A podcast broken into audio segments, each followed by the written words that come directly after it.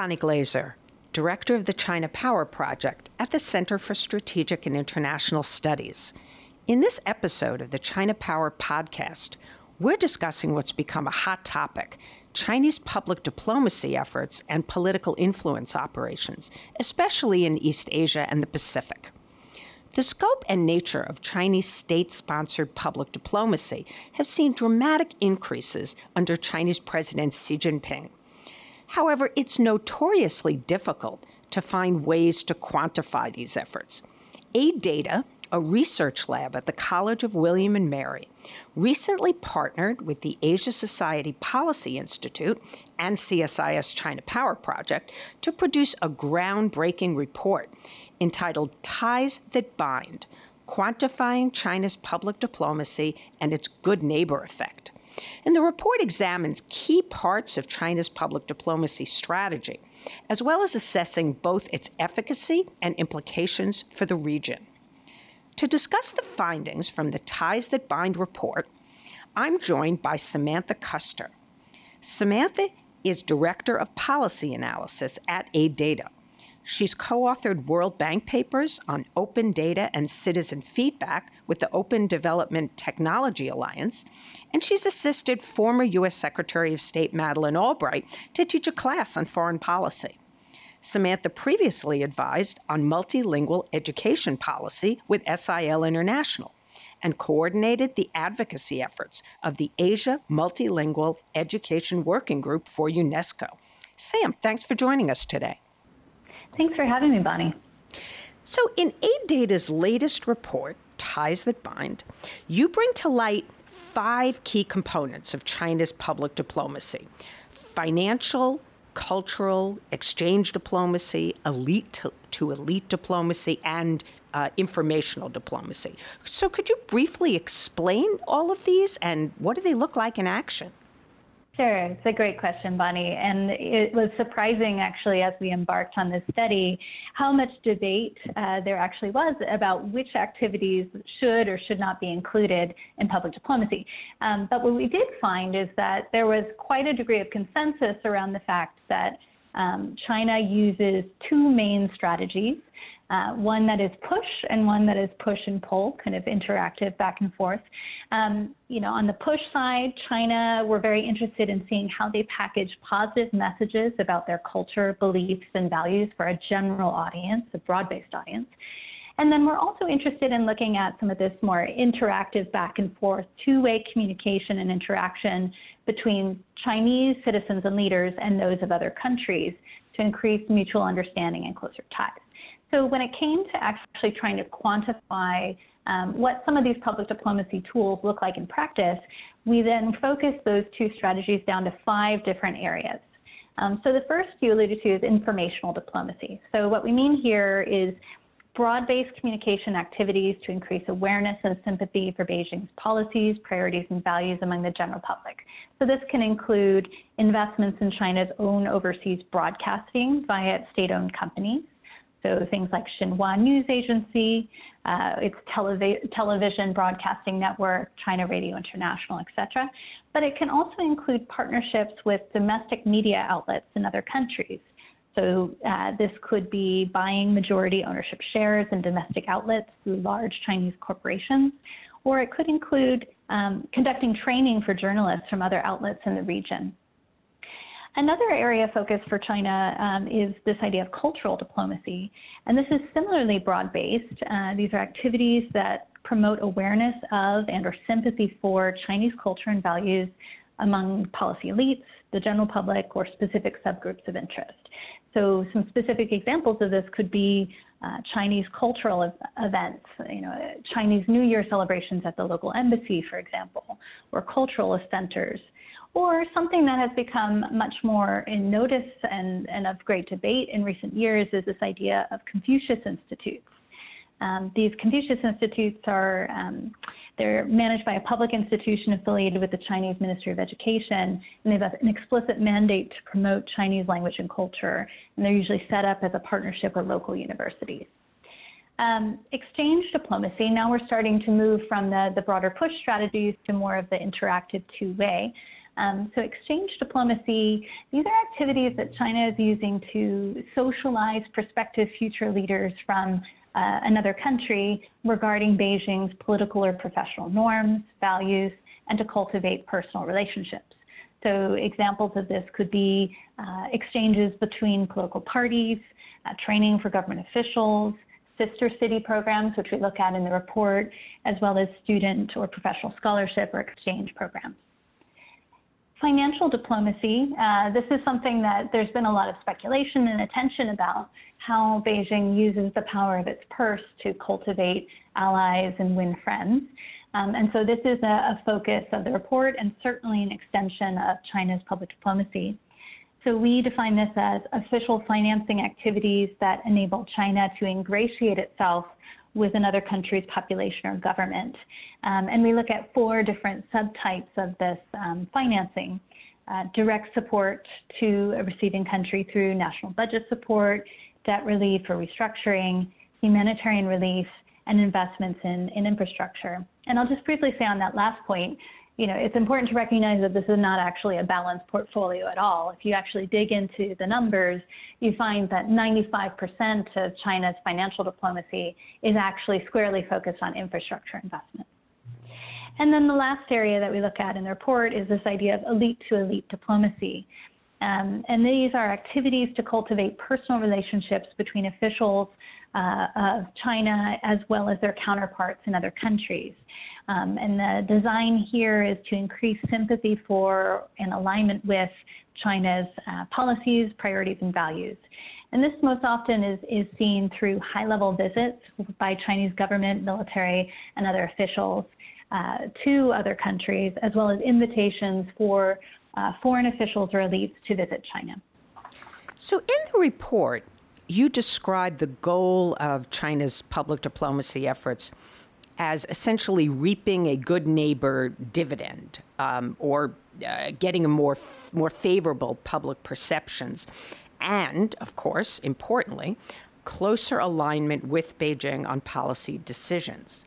So, do you think that China has been successful in achieving these uh, efforts? Uh, has has it achieved its objectives? And what forms of public diplomacy are working better than others? Yeah, I think that it's interesting when you look at uh, quantifying the actual volume and scope and distribution of China's public diplomacy activities. You do see in the numbers that China definitely has ramped up um, the volume and diversity of its efforts. And we look at between 2000 and 2016 in the context of the study. And anecdotally and descriptively, we think that they are most confident in using what we would call their longer standing public diplomacy tools. So, using the power of its purse, financial diplomacy, and building relationships with political elites through official visits. Um, but that said, you know, on the in terms of what Beijing is trying to do, they are also experimenting with a wider set of public diplomacy tools, particularly these cultural and exchange programs to augment its traditional engagement uh, with countries.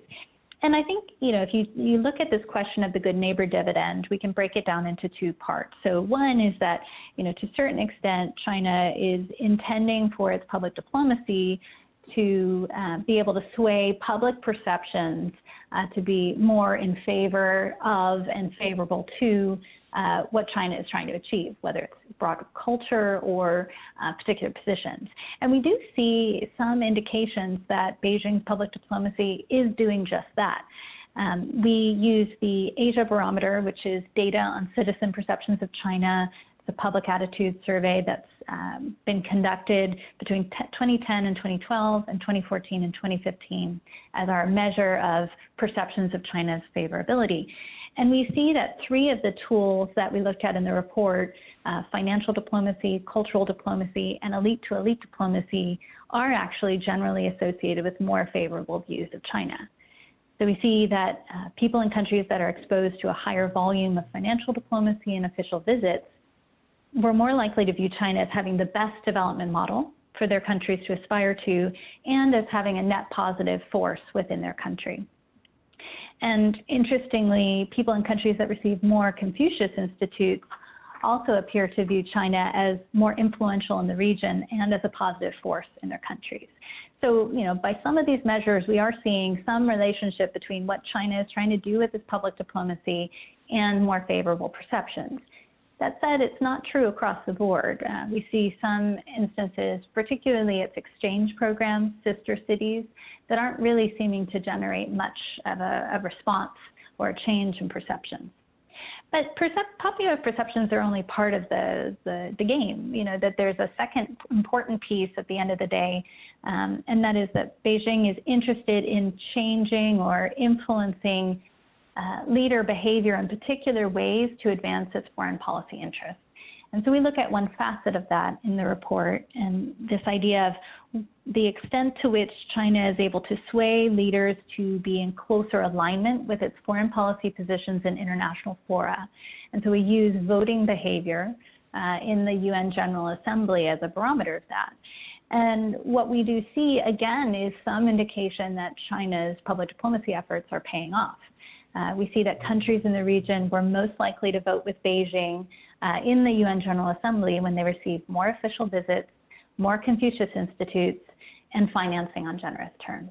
So, you know, I think anecdotally what we see on the ground as we've spoken to people within the East Asian Pacific region, certainly there's a perception that China's uh, public diplomacy is sometimes rough around the edges, but that we also see some real quantitative data that's pointing to the fact that it's having some effect.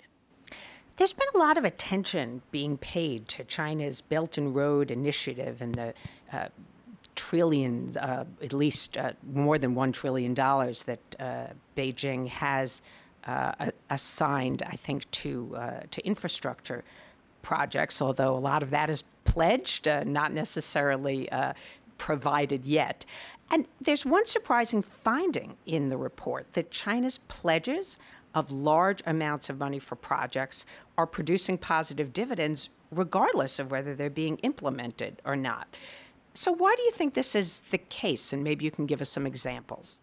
When you speak to people on the ground and when you talk, when you follow the international media, and you were to ask people to think about what would be one example of public diplomacy that would be most prevalent in people's minds when they when they think about China and public diplomacy, it would invariably be infrastructure investments. That definitely comes right to the fore when people think about China.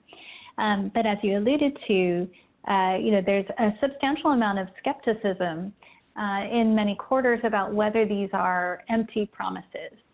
So uh, in some countries, there was a sense that China tends to make pl- new pledges of financing, particularly for infrastructure, with great fanfare. It's quite unusual in terms of how they, they go about doing this. They hold big press releases, press conferences, they invite lots of local people, local journalists, and they really want to make a big show of these investments. But there, there is increasing concern that will this money actually arrive on the ground? You know, how much of it is China is trying to take advantage of the megaphone and the limelight with their promises and be slow to deliver in terms of actual pro- projects and programs.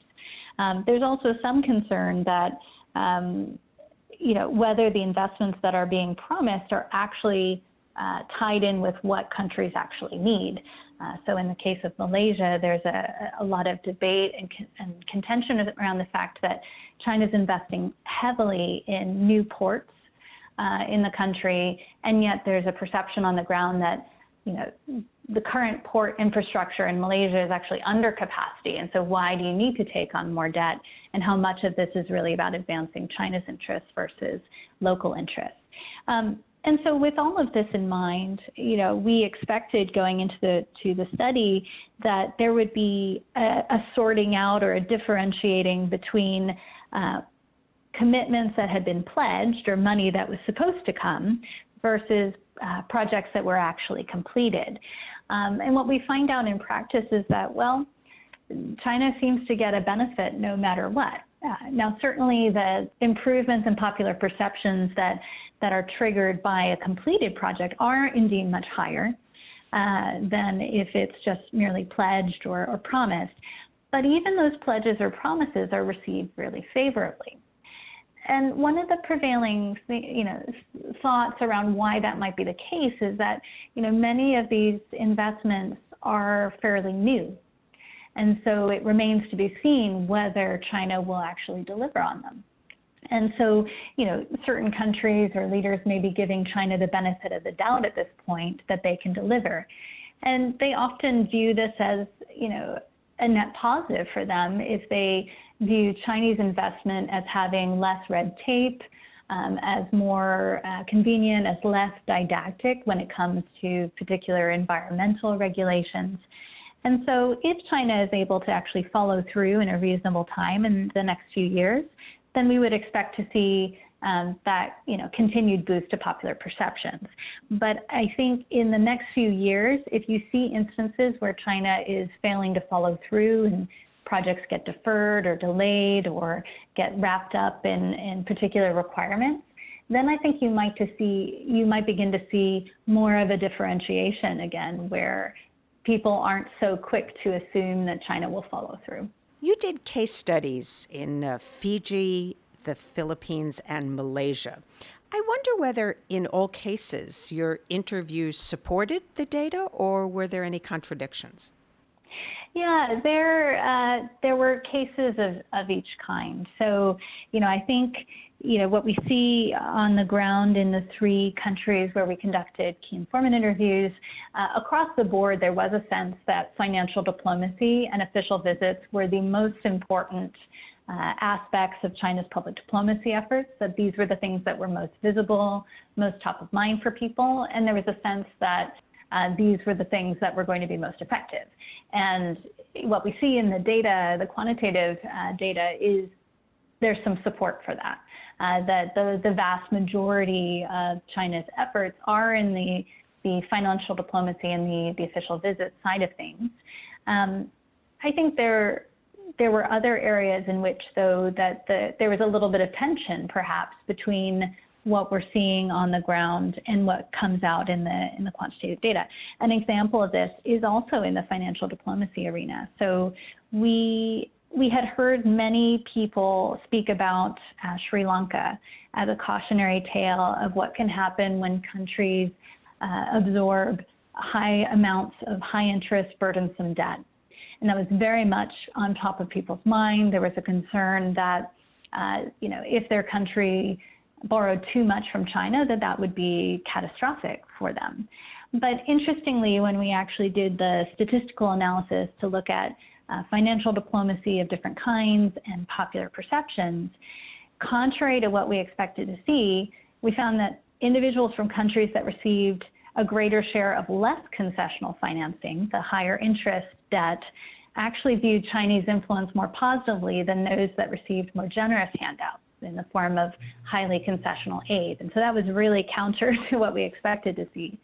I think the second area that uh, was quite a departure point for us um, was this idea of militarized disputes and China's role in the South China Sea and the degree to which that is actually shaping um, both popular perception and the actions of leaders. So the South China Sea routinely, particularly in Malaysia and the Philippines most uh, most clearly, uh, there was a sense that this was like the defi- defining uh, issue uh, when it came to relationships between China and countries in the region, and yet. And, and so we would expect to see, you know, higher volume of militarized disputes, uh, with China, whether it's South China Sea or others, we would expect to see more friction when it comes to influencing popular perceptions or leader behavior. Uh, we don't actually see that, which is counter to what we would expect to see. Uh, we found that the presence of militarized disputes uh, factor much less into whether Beijing was viewed positively or negatively by the public, and we don't see that it had any bearing at all on whether leaders voted with China in the UN General Assembly. And so there's a question of whether you know this is something that is is strongly felt but not strongly enough to take action on these, these feelings regarding China and the South China Sea? Or is it being seen, is it playing out in different ways that we're just not picking up yet? But I would say that those two things were the most surprising um, examples of daylight between what people see on the ground and how they perceive China and what we actually see in the data. Hmm, that's fascinating. So, other than the potential debt trap, which gets all the attention in the media, what other concerns should countries have about China's public diplomacy initiatives? So I would say maybe there's three that immediately come to mind uh, over and above the, the debt trap that we already spoke about. The first is partly indicative of, of Beijing's unique approach, I think, with public diplomacy, where they emphasize financial diplomacy and connections with high level elites so strongly. And so the, the nature of that particular approach uh, brings with it certain risks namely that um, you know there could be a risk that China would gain undue influence with leaders that are willing to exchange favors for economic gain. And you know, in several countries across the board, there was a kind of a, a call or a rallying cry for greater disclosure and transparency uh, regarding the amounts and terms of foreign grants or loans that support government activities or political candidates. So that is one big implication, I think, of China's unique approach to public diplomacy. The second is that uh, another facet of China's public diplomacy is that it, it tends not to be well publicized. Now, certainly, uh, the outputs of Chinese public diplomacy in the form of, you know, infrastructure investments can be highly publicized, but the actual, you know, depth and the diversity of its of its public diplomacy strategy is often not understood. And there is a very fine line, I think, between, you know, uh, broad-based, transparent, publicly accessible public diplomacy and this idea of clandestine influencing operations. Um, that these things are, are very porous in their boundaries, and the latter group is of increasing concern. Um, and I think that's exacerbated by limited transparency, and that's a view that I think came out quite clearly uh, at the, the local level. Is you know, there's just not a lot of uh, visibility on, on the extent to which uh, China is doing what they're doing uh, with international elites. I think that uh, because of that, particularly for democratic countries in, in the region, they should consider taking additional steps to curb foreign influence in their domestic political campaigns um, and think about new legislation to prevent foreign funding of political candidates. Um, and one particular example is very practical. Since uh, China uses paid uh, or sponsored content in local news media uh, quite extensively, at present there's no way to differentiate that between the regular news. Um, and so one clear step forward could be labeling, you know, this sponsored content for what it is, so that people know and have open eyes. And then the last thing I would say, you know, that was clear to me um, in talking with people at the country level is that you know, Beijing's ability to influence countries in the region has as much to do with Western countries turning inward as it does with the effectiveness of Beijing's own public diplomacy. And there was a, a kind of a distinction drawn between the centrality and the high level political buy in or support for public diplomacy as part of China's foreign policy strategy and, and the vast amount of resources going behind it. Uh, that there was a, contrast drawn between that and what you see in a lot of other Western countries, Australia, um, the U.S., for example, where uh, there's been kind of a drawing back and a pulling inward, and, and less resources, less attention, less high-level political support for uh, for public diplomacy, and that comes at a cost.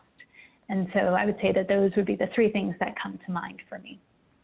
Major countries in the world really all conduct public diplomacy. Of course, the United States does, and in fact, the uh, the State Department uh, Public Diplomacy Funds uh, supported the uh, the research uh, that you did. So, eh, can you eh, maybe describe a bit whether China's public diplomacy efforts are different from those of other major countries, um, either in terms of goals or in terms of methods? Yeah, I think that there are several examples in which the way that China deploys its public diplomacy strategy, particularly the types of activities that it deploys, is actually very similar to that which you see that are used by other countries. Uh, you know, you see informational diplomacy, international broadcasting as like a favored tool that many countries have used in the past, and China is now adopting that. Uh, you see examples of international student exchanges and sister cities. That's a very popular tool as well, uh, financial diplomacy, etc. And so, you know, some might say, well, China is a relatively late arrival in terms of uh, deploying kind of a concentrated public diplomacy strategy, but it is like quickly learning from the countries that have been experimenting before them. So, in some respects, a lot of similarity there. And also in terms of the motives uh, involved. So, you know, China is very explicit about the fact that it wants to use public diplomacy um, partly to achieve very specific national uh, security objectives, but also to, to kind of win the, the narrative, you know, to have a, a more positive uh, story about China's rise as peaceful and non-threatening. And I think there are corollaries to you know the objectives that other countries have to use public diplomacy to tell its story on their own terms. And yet, I think there are also a couple of things that are maybe unique to the way that Beijing deploys public diplomacy. So, some of them I, I alluded to previously. So, one is um, the level of transparency or lack of transparency is somewhat unique. Uh, you know, aside from these very high-profile infrastructure investments, a lot of what China is doing in public diplomacy is very much under the radar in back rooms behind closed doors, and so it's hard to to quantify and know what's going on, and that's somewhat unique, I think. Um, second, I think the higher reliance on uh, elite to elite diplomacy or financial diplomacy that are targeting uh, political elites that is somewhat unique to China.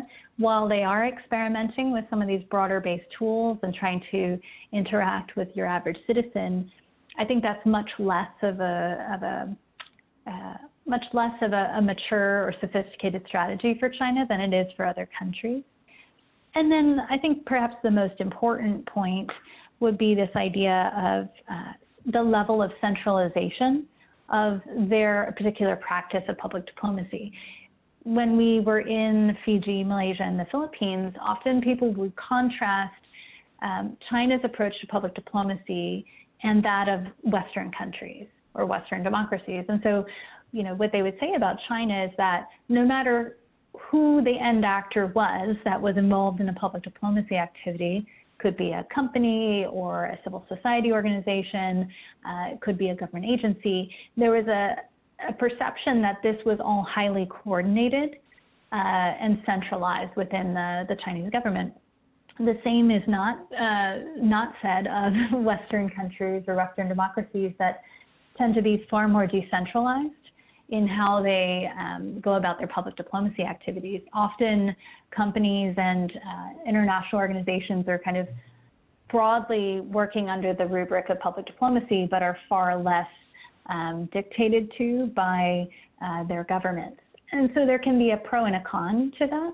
On the one hand, you know, people would say that China's public diplomacy story benefited substantially from having a single voice, whereas there was a perception that for other countries it was a little bit lost in translation because you had many smaller voices and not one concerted voice. But on the other hand, what you're also seeing in countries is that public diplomacy from Beijing is also being viewed with some suspicion as being tantamount to propaganda. Uh, because you know it is so closely associated with the state and is so clearly speaking with one voice. Finally, what are some of the research questions that remain unanswered regarding Chinese public diplomacy after you've finished this report? So there are kind of three uh, broad areas, I would say, of, of questions that I think are remain to be seen. There's probably many more, but I'll just highlight those three. Um, so one, uh, for the sake of time and just um, the the constraints that we were working with on the study, I think this area of informational diplomacy, the use of not only investing in overseas broadcasting by China, um, but also partnerships with domestic media outlets I don't think that we were able to get sufficiently deep that we were able to quantify the scope and the, the downstream effects of this particular tool. And there's a lot of debate on the, the efficacy of this. You know, there's a sense that, um, yes, most countries in the East Asian Pacific region did have, you know, some Chinese television, radio, uh, print media coming into their countries, but how many people were reading this and what, if anything, was it doing to change perceptions, it was unclear. And I think that would be worth maybe more of a, of a focus in future, particularly when we count the cost of um, some Western countries, you know, actually pulling back in that area. Uh, what kind of ground, if any, are they ceding to, to China, China's own informational diplomacy? I think the second uh, I alluded to previously, which is, you know, seldom is China's public diplomacy happening in a vacuum. That when you interact with people in in countries in the East Asia Pacific region, you know, they're interacting with China, but they're also interacting with the U.S. or Australia or Japan, um, and you know, when we talk about the the ability to gain popular perceptions or um, to change leader behavior, it's not only important to look at you know the extent to which China is able to do that, but also the this idea of relative influence. And as China is uh, being able to sway popular perceptions or change leader behavior, how does that affect other countries in the region or other powers that are trying to influence in the region, and vice versa? Um, and then finally, you know, we looked at one particular facet of leader behavior, um, voting patterns in international fora like the UN General Assembly. But I think that there are perhaps many other examples uh, that we could explore to really answer this question. Okay, public diplomacy, we can look at the scope of the inputs, and there's a lot of attention to what China and others are doing. But what does it matter at the end of the day? And I think it gets to down to having to quantify some of these other potential um, ripple effects that would be on my wish list for continuing the research moving forward. Well, I want to congratulate you on the publication of your report, uh, Ties That Bind. And the video uh, from the launch of the report in Singapore can be viewed online at chinapower.csis.org. And uh, we've been speaking with Samantha Custer. Samantha is Director of Policy Analysis at AidData. Thanks for talking with us today. My pleasure. Thanks very much, Bonnie. And thank you to the Center for Strategic and International Studies and the Asia Society Policy Institute for partnering with us, as well as the U.S. Department of State. We couldn't have uh, undertaken this, this study with, without all of your support.